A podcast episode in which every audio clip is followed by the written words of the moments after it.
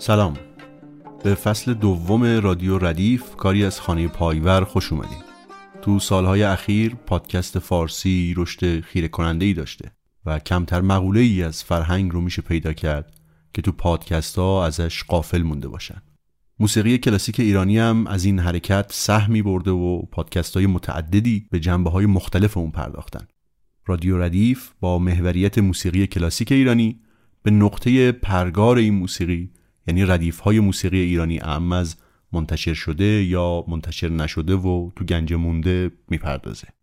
رادیو ردیف تلاش می‌کنه این کانون رو از جنبه های مختلفی مثل تأثیرگذاری روی سبک های دیگه موسیقی ایرانی راویان و ثبت کنندگان ردیف های گوناگون مقایسهشون با هم دیگه یا بررسی نسخه های مختلف موجود از هر کدوم و در نهایت سیر تکوین و تحول اونها بررسی کنه. ما تلاش می‌کنیم که تو قسمت های مختلف رادیو ردیف برداشت ها و نقطه نظرهای راویان، پژوهندگان و مدرسان ردیف رو بازتاب بدیم. تو این شناختن و شناسوندن بیشک بزرگترین کمک به ما پشتیبانی و همراهی پژوهشگران، هنرمندان، فرهنگ دوستان و علاقمندان به موسیقی ایرانیه. رادیو ردیف کاری از خانه پایور مرکزی برای نگهداری، پژوهش و انتشار اسناد موسیقی وبسایت خانه پایور رو به آدرس payvarfoundation.org ببینید تا با فعالیت ها و محصولات این مرکز بیشتر آشنا بشید. خانه پایور تا امروز پنج اثر از بین اسناد و دستنویس های فرامرز پایور رو منتشر کرده. هنگام می، راز و نیاز، شب نیشابور، افتخار آفاق و قطعی برای ستار و ارکستر. دو اثر دیگه هم به زودی منتشر میشن دو قطعه لیلا خانم و زلفای یارم از مجموعه ترانه های بیرجندی برای خرید این آثار به وبسایت خانه پایور برید. با ثبت نام توی وبسایت می‌تونید بعد از هر خرید 10 درصد از مبلغ خریدتون رو به کیف پولتون برگردونید و تو خریدهای بعدی از اون استفاده بکنید. با این مقدمات بریم سراغ فصل دوم از رادیو ردیف.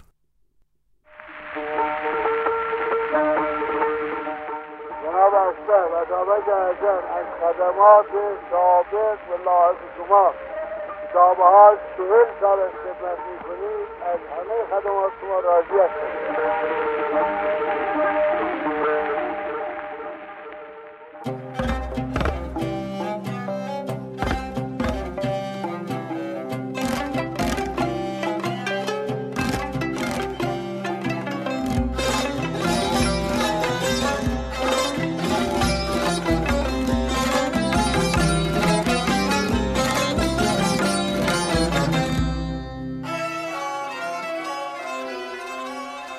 سلام.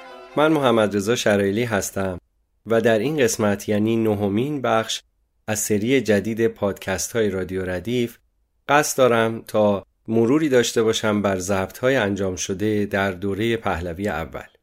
اگر خاطرتون باشه در قسمت قبل آخرین دوره ضبط صفحه در زمان قاجار رو مرور کردیم یعنی ضبط های 1293 شمسی. و گفتیم بعد از این تاریخ به مدت دوازده سال متاسفانه هیچ اثری از موسیقی ایرانی روی صفحات گرامافون نه در ایران و نه در خارج از اون ضبط نشده.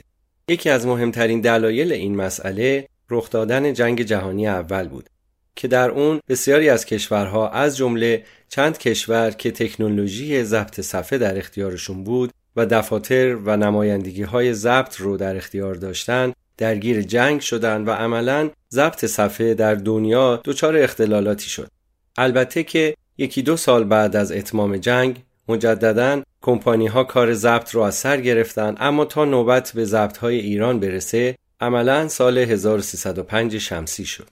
در این سال نخستین ضبط های بعد از جنگ جهانی اول در تهران توسط کمپانی His Master's Voice یعنی همون کمپانی گرامافون انگلستان که چندین سال قبل به His Master's Voice نام تجاری خودش رو تغییر داده بود آغاز شد.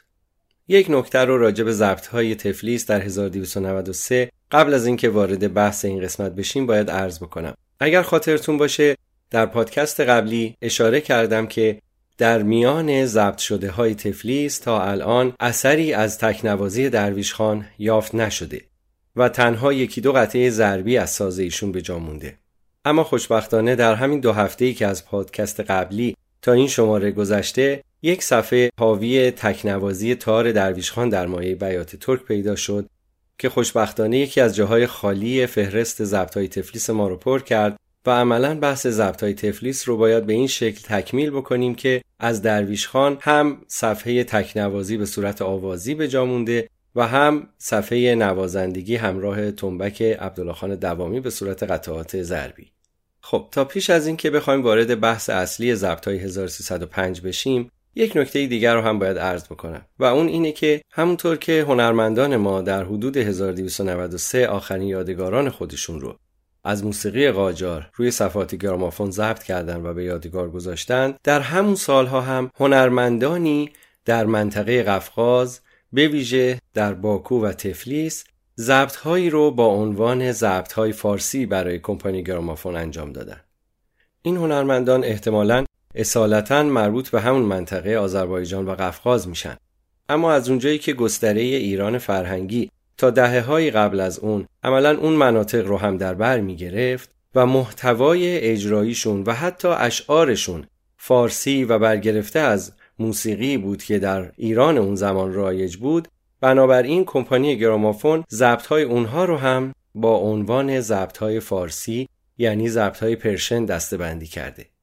خان شوشینسکی، محمد کچچیوغلو، فرزلیف و عبداللایف کسانی هستند که از خوانندگان مشهور منطقه قفقاز در اواخر دوره قاجار ما همزمان با هنرمندان ما تعداد زیادی اثر رو با عنوان پرشن یا پرشن تارتار ضبط کردند که بعضا در میان اونها حتی میشه آثار آوازی یا تصنیفی رو با شعر فارسی هم پیدا کرد.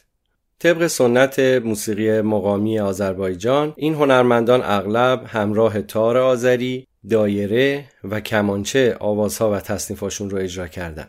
و وقتی اون آثار رو گوش میدیم می‌تونیم پی ببریم که اشتراکات فرهنگی ما تا چه میزان خارج از مرزهای جغرافیایی فعلی قابل اعتنا و بررسیه.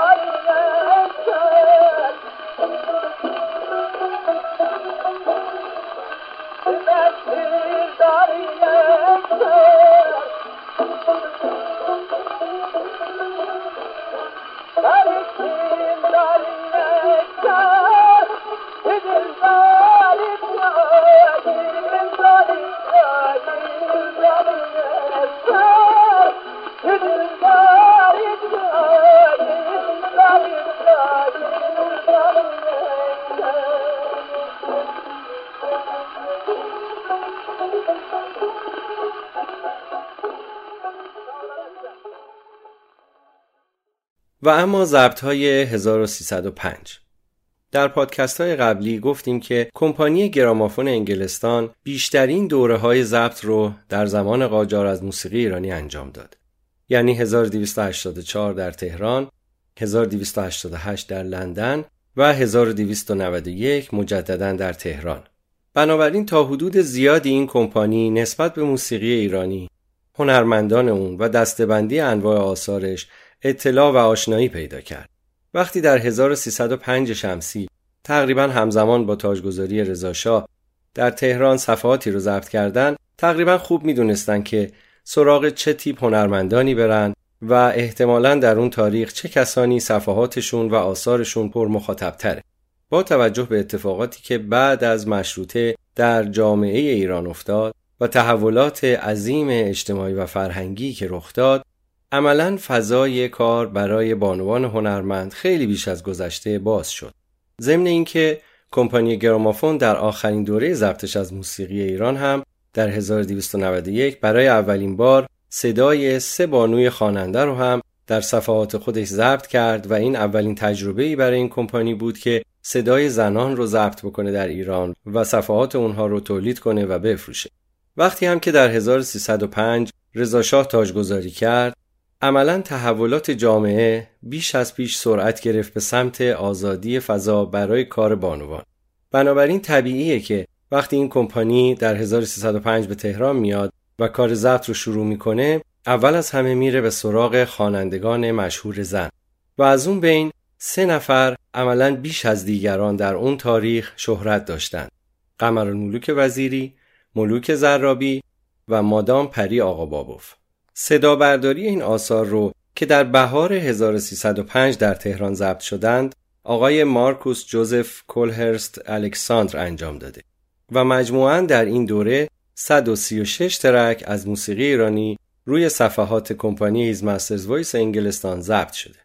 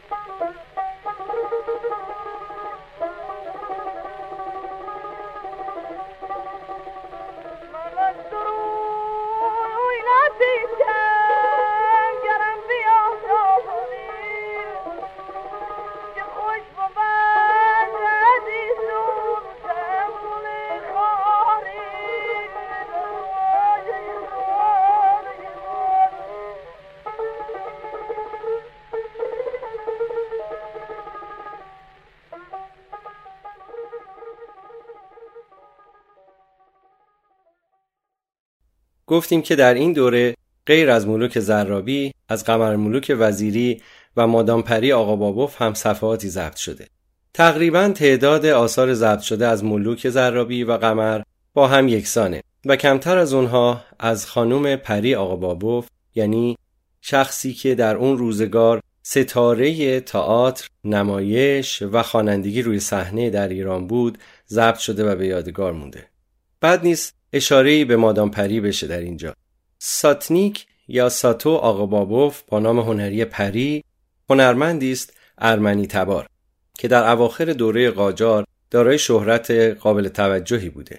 پری چون در کنسرواتوار تعلیم موسیقی دیده بود کاملا به نوت و موسیقی کلاسیک غربی آشنا بود. از طرفی فارسی رو با لحجه البته به خوبی می‌تونه صحبت بکنه و جدای از اون دوره های رقص رو هم دیده بود و فنون بازیگری رو هم به خوبی آشنا بود. بنابراین این زن هنرمند که در چند شعبه از هنر دارای تسلط بود یکی از نخستین ستارگان زن هنر ایران در اواخر قاجار و اوایل دوره پهلوی اول به حساب میاد. پری در اون روزگار در بیشتر نمایش هایی که روی صحنه می‌رفته حضور داشته و با بسیاری از هنرمندان مطرح اون روزگار هم همکاری داشته. شاید بد نباشه اشاره بکنیم که حتی کلونل وزیری هم وقتی مدرسه موسیقی خودش رو یعنی مدرسه عالی موسیقی رو در 1302 پایگذاری کرد قبل از اینکه خانم روحانگیز رو کشف بکنن و به عنوان خواننده ارکستر مدرسه روحانگیز در کنسرت ها حضور داشته باشه مادام پری همکار ارکستر مدرسه بود و تعدادی برنامه رو با حضور پری آقا بابوف روی صحنه بردند. خوشبختانه در این دوره ضبط از صدای پری جوان هم آثار قابل توجهی ضبط شده. برخی با کلام فارسی و بعضی با کلام ارمنی.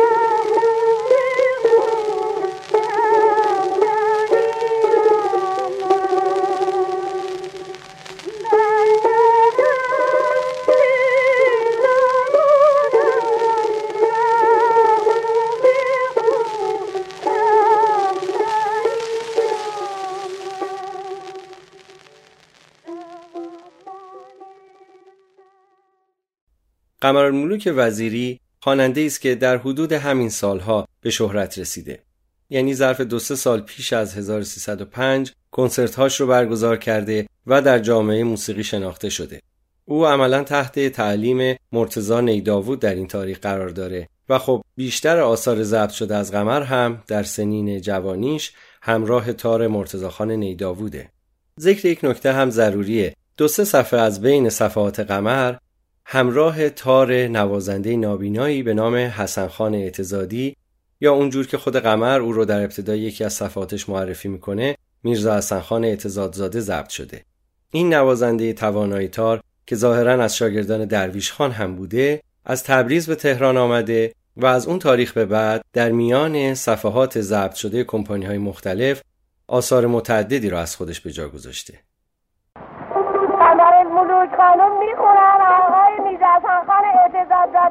داده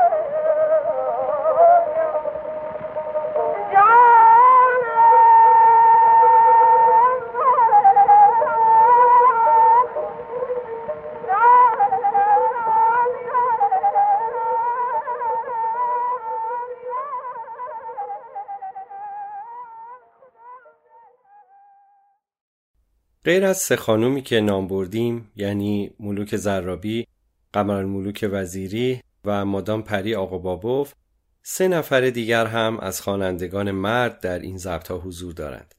نفر اول سلیم خانه.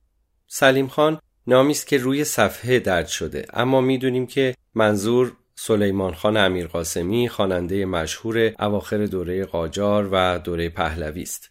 سلیمان خان نخستین خواننده مردی است که بعد از جنگ جهانی اول صدای او روی صفحات ضبط شده.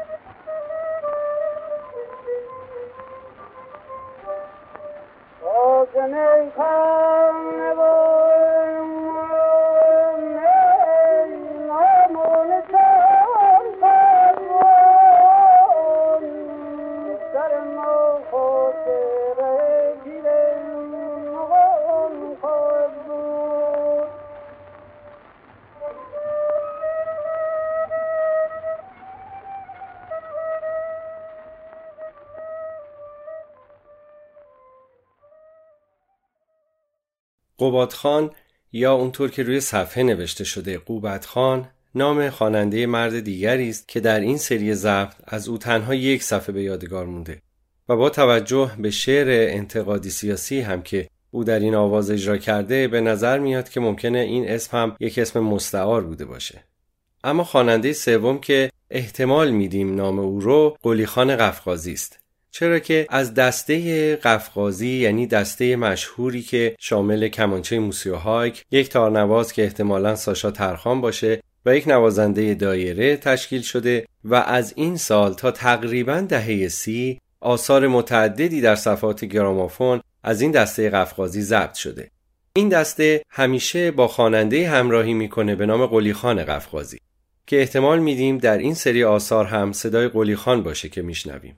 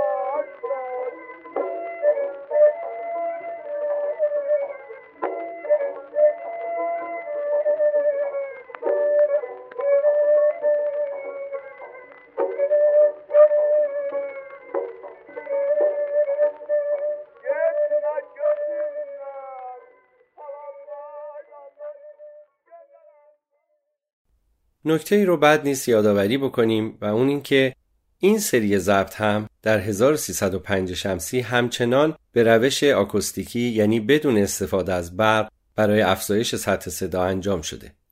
البته که با توجه به بهبود جنس صفحات تولیدی و پیشرفت تکنولوژی سوزن ضبط کننده صفحه عملا صدای بهتری رو نسبت به ضبط های قاجاری روی این صفحات میشنویم اما از یک سال بعد تقریبا که ضبط صفحه با کمک تکنولوژی الکتریکی و فزونسازی صدا به وسیله آمپلیفایر انجام شده به طور مشهودی کیفیت ضبط ها بالا رفته و خوشبختانه آثار به مراتب با کیفیت تری از هنرمندان ضبط شده. در بین آثار ضبط شده این سال چند صفحه هم وجود داره با عنوان گروه مدرسه موسیقی این گروه مدرسه موسیقی ایران هنوز برای ما شناخته شده نیست اما آثاری که از اونها ضبط شده حاوی اجراهایی از تصنیفها، پیش ها و رنگهای مشهور موسیقی ایرانه. ذکر این نکته هم خالی از لطف نیست که یکی از این آثار به نام مارش جمهوره. مارش جمهور یکی از ساخته های مشهور عارفه که با به سلطنت رسیدن رضاخان عملا جز آثار سانسوری به حساب اومد و البته مشهوری که قمر ملوک وزیری هم اون رو در کنسرت های اجرا کرده. اما خاطره وجود داره که ضبط این سفر رو به خانم قمر هم نسبت دادن در حالی که تا الان صفحه‌ای با این عنوان با صدای قمر پیدا نشده اما در این سال این گروه موسیقی اون قطعه رو بدون کلام اجرا کردن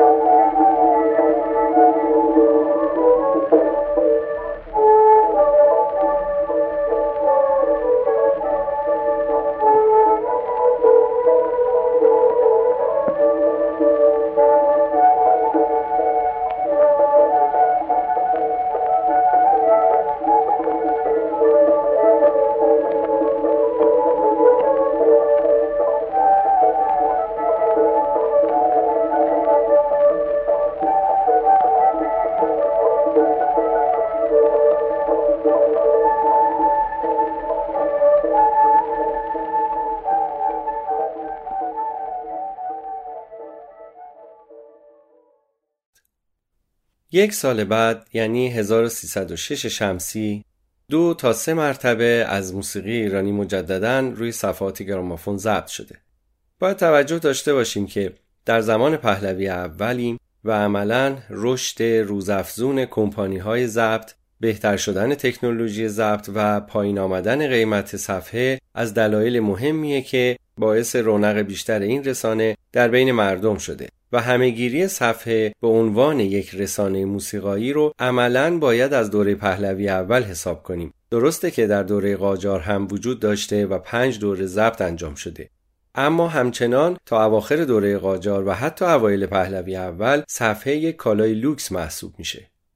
در 1306 یک کمپانی مشهور آلمانی به نام اودئون صفحاتی رو در تهران ضبط کرده. متاسفانه از آمار و فهرست و عنوانهای دقیق این صفحات بیخبریم. اما نمونه های معدودی که تا الان پیدا شده حاوی اجراهایی از مادام پری آقا بابوف همراه ارکستر مینباشیان و چند اثر هم همراه تار آذری است. این صفحات که با برچسب قرمز و قطر 11 اینچی تولید شدند بسیار نایابند. اما نمونه هایی که تا الان به دست آمده حاوی چند اپرت اجرا شده توسط پریه اپرت هایی که همون سالها در تئاترهای تهران روی صحنه بوده و همچنین اجرای چند تصنیف از موسیقی دستگاهی.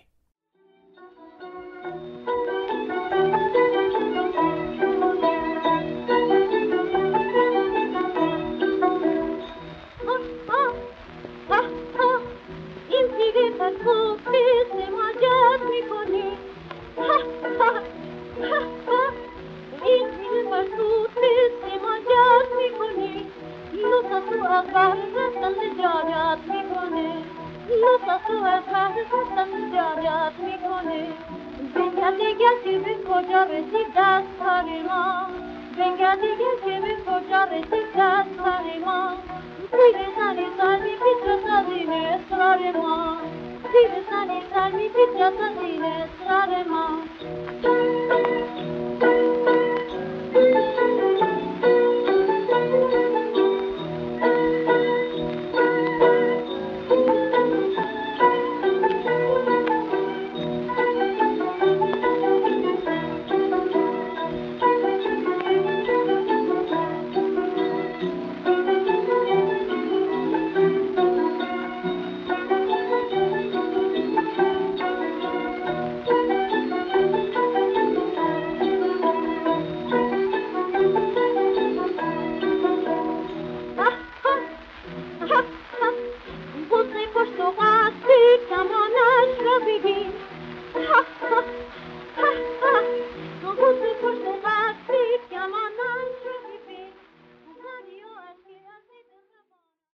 در این سال یعنی 1306 یک کمپانی آلمانی دیگر هم به نام پولیفون آثار متعددی را از موسیقی ایرانی ضبط کرده.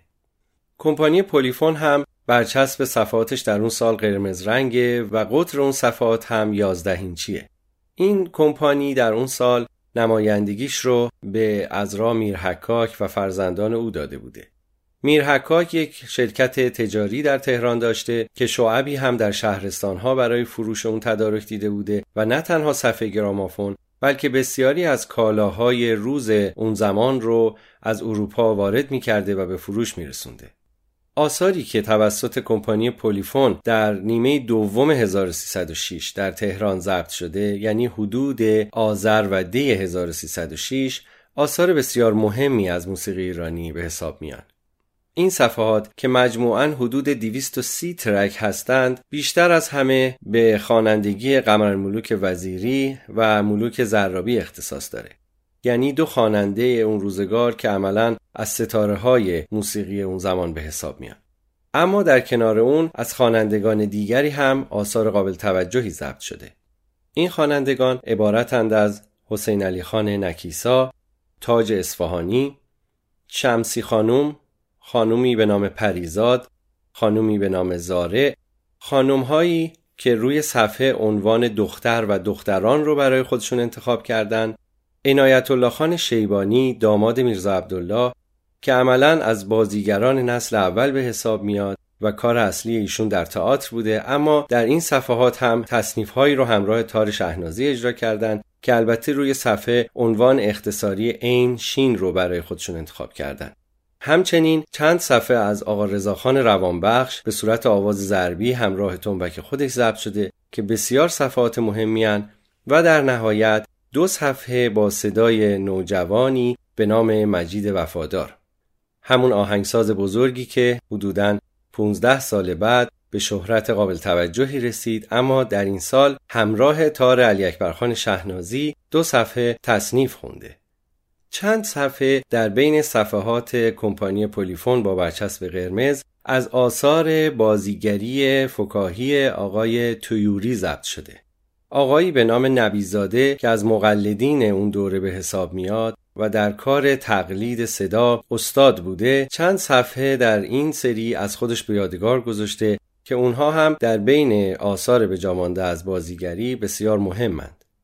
و اما نوازندگانی که در این صفحات حضور دارند علی اکبرخان شهنازی، ارسلان خان درگاهی، حسن خان اعتزادی و مرتزا خان نیداوود نوازندگان تارند.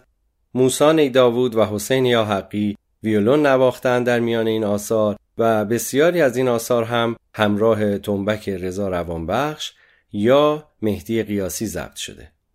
در این زمانی که درویش خان فوت شده و به یاد او چند صفحه توسط دوستان و همکارانش ضبط میشه. از جمله یک صفحه با عنوان مدرسه موسیقی درویش که حاوی اجرایی از موسا و مرتزا نیداووده. نیداوود بعد از فوت درویش مدرسه خودش رو به نام استادش نام نهاد و عملا ادامه کار درویش خان رو سعی کرد در مدرسه خودش داشته باشه. همچنین صفحه است از تصنیف های امیر جاهد که به یاد درویش خان ساخته شده و قمر ملوک وزیری در ابتدای صفحه با صدای خودشون رو معرفی کرده. به یاد مرحوم درویش. گردش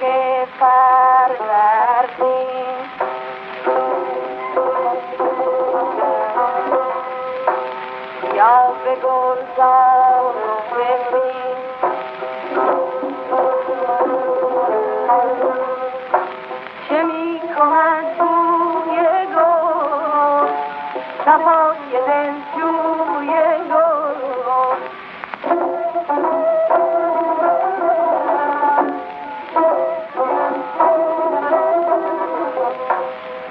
گرفته با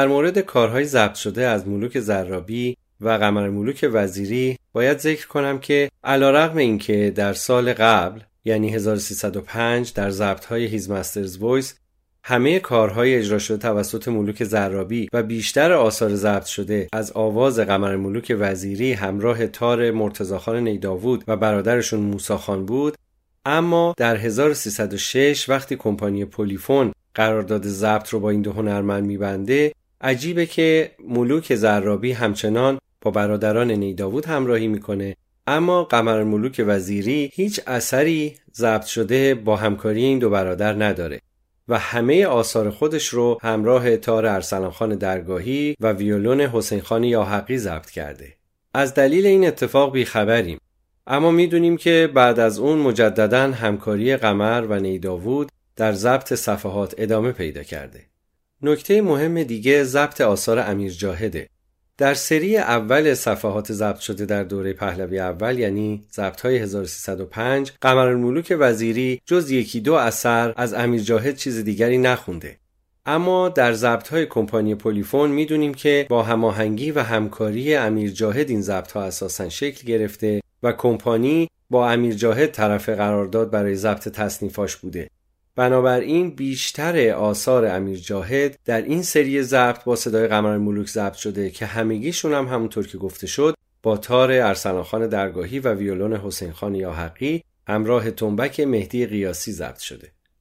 در این سری ضبط تعدادی از این اساتید هم آثار تکنوازی از خودشون به جا گذاشتن که باید از جمله اونها به علی اکبر خان شهنازی اشاره کنیم همچنین ارسلان خان درگاهی تار نواخته در این صفحات حسن خان اعتزادی از ساخته های خودش آثاری رو بی کلام ضبط کرده. مرتزا خان نیداوود دارای چند صفحه تکنوازی است و همچنین موساخان برادرش و شاید از اینها جالبتر ضبط نخستین آثار یک پیانیست خانم به نام کاترین آستخانیان هست.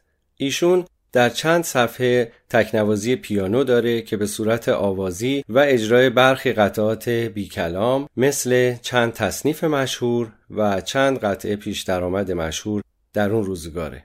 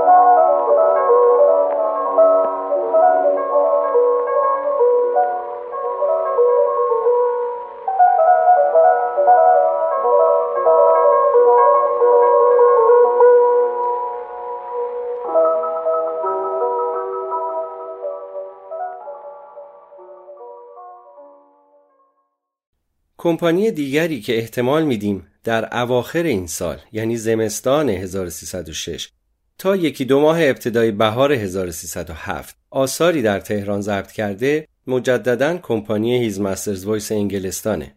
این آثار که حدود 112 ترک رو تشکیل میدن آثار بسیار با کیفیتی هستند چرا که این بار نخستین باری است که صفحه با کمک انرژی الکتریسیته با کیفیت بسیار مطلوبی ضبط شده. خوانندگانی که در این دوره ضبط کمپانی His Master's Voice حضور دارند خانم ایران خانم یعنی ایران‌الدوله یا نام دیگر ایشون ایران خانم هلنی ایران‌الدوله هلن همه این افراد یک نفرند که ما او رو با نام ایران خانم نام می‌بریم.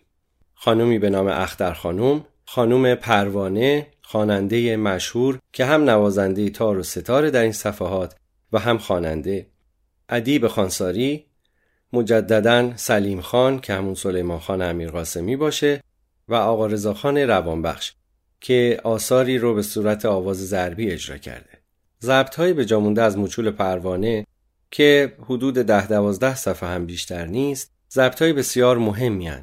چرا که اولا نخستین و آخرین باری است که از صدای این زن هنرمند که در اون روزگار هم سیل داشته و چند ماه بعد از این ضبط ها فوت شده به جا مونده دوما اینکه همراه پنج صفحه از آثار پروانه در این دوره حبیب سمایی نوازنده مشهور سنتوره همچنین پروانه در چند صفحه همراه آواز خودش ستار نواخته و این نواخته های ستار نخستین ضبط ساز ستار روی صفحات گرامافون از موسیقی ایرانی به حساب میاد.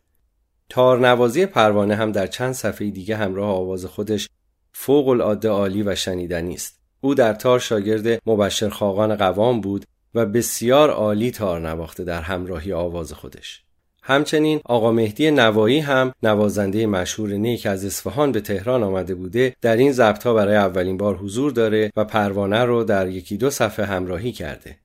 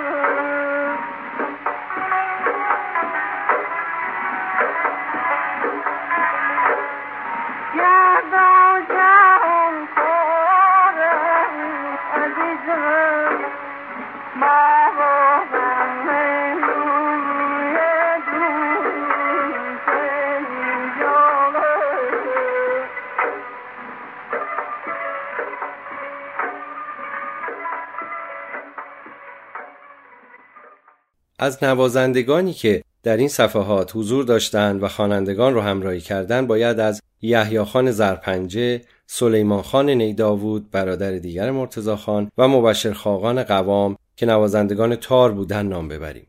همونطور که ذکر شد از موچول پروانه هم به عنوان نوازنده تار و ستار باید نام برده بشه و آقا مهدی نوایی نوازنده نی حبیب سمایی نوازنده سنتور و آقا رضاخان روانبخش که همراه تنبک خودش آواز ضربی خونده. اما چند صفحه تکنوازی هم در بین این صفحات از یحیی خان، سلیمان خان، مبشر خاقان و آقا مهدی نوایی وجود داره. در کنار ساز آوازهای ضبط شده از دو دسته یا دو ارکستر دیگر هم باید نام ببریم که در این سال آثاری ضبط کردند. یکی ارکستری است بیشتر متأثر از موزیک نظام با عنوان ارکستر بالالایکا به رهبری حاجی خان و دیگری دسته موزیک نظام ایران یا موزیک قشون دولتی است. از این دو گروه هم آثار متعددی روی صفحات گرامافون این دوره یعنی اواخر 1306 تا ماهای ابتدایی 1307 به جا مونده. این دو ارکست آثار بی کلامی را اجرا کردند که در بینشون پیش درآمدها و های مشهور اون زمان و چند تصنیف مشهور البته به صورت بی کلام به چشم می‌خوره. بعد نیست تا به ضبط های 1307 برسیم به این نکته هم اشاره بکنم که در این بین یعنی حدود سالهای ابتدایی قرن شمسی گذشته غیر از تهران در کشورهای همسایه هم آثاری تحت دستبندی موسیقی ایرانی ضبط شده. به عنوان مثال احتمالا در استانبول در همون حدود 1356 آقایی به نام علی خان عارف که البته با عارف قزوینی متفاوته چند صفحه آواز و تصنیف همراه نوازندگان همون کشور اجرا کرده. و یا در عراق هم ضبط هایی توسط کمپانی هیز مسترز وایس و کمپانی بایدافون از چند خواننده با عنوان عبدالامیر خان و حسین خان تهرانی که البته باز با حسین تهرانی استاد تنبک متفاوته ضبط شده که سازهای همراهی کننده اونها سازهای موسیقی عراقی است و عملا فقط خوانندگان این صفحات خوانندگان ایرانی به حساب میان.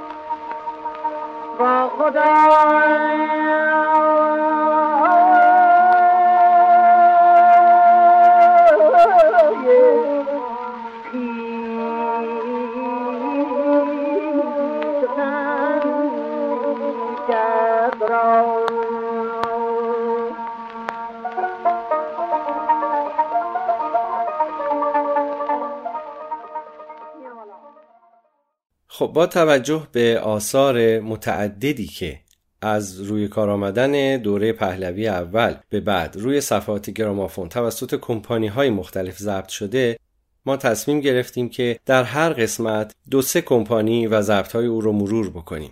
در این قسمت مروری داشتیم بر ضبط های صورت گرفته پس از روی کار آمدن رضا شاه یعنی کمپانی His Master's Voice در 1305 کمپانی اودئون در 1306 مجددا در اواخر 1306 کمپانی پلیفون آلمان و نهایتا اواخر 6 و اوایل هفت مجددا کمپانی His Master's Voice انگلستان. و در قسمت بعد هم ادامه تاریخی همین سلسله ضبط ها رو از 1307 به بعد روایت خواهیم کرد.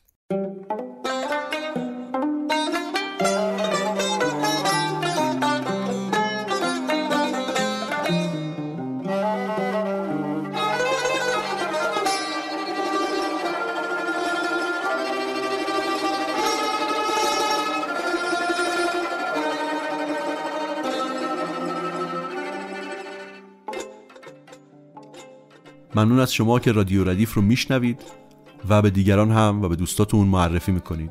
رادیو ردیف کاری از خانه پایور مرکزی برای نگهداری، پژوهش و انتشار اسناد موسیقی. این مرکز کارش رو با آثار و اسناد باقی مونده از استاد فرامرز پایور شروع کرده. خانه پایور تا امروز پنج اثر از میان اسناد و دستنویس های فرامرز پایور منتشر کرده. هنگام می، راز و نیاز، شب نیشابور، افتخار آفاق و قطعی برای ستار ارکستر. دو قطعه لیلا خانم و زلفای یارم هم از مجموعه ترانه های بیرجندی به زودی منتشر میشن. تو این مجموعه ها نوتنویسی های استاد پایور برای این قطعات تحت نظر افراد خبره بررسی شدن با نسخه های صوتی این آثار مقایسه شدن و به صورت خیلی منزه و شکیل به صورت پارتیتور به همراه پارت های جداگانه برای هر ساز چاپ شدن. هم پژوهشگرا و هم نوازنده ها و گروه های موسیقی ایرانی می‌تونن برای کارهای تحقیقی و همینطور برای تمرین دادن و اجرای گروه های موسیقی ایرانی از این آثار استفاده بکنن. آثار دیگه ای هم جز چند موردی که اسم بردم از مجموعه آرشیو فرامرز پایور در حال آماده سازی هستند که به زودی منتشر میشن.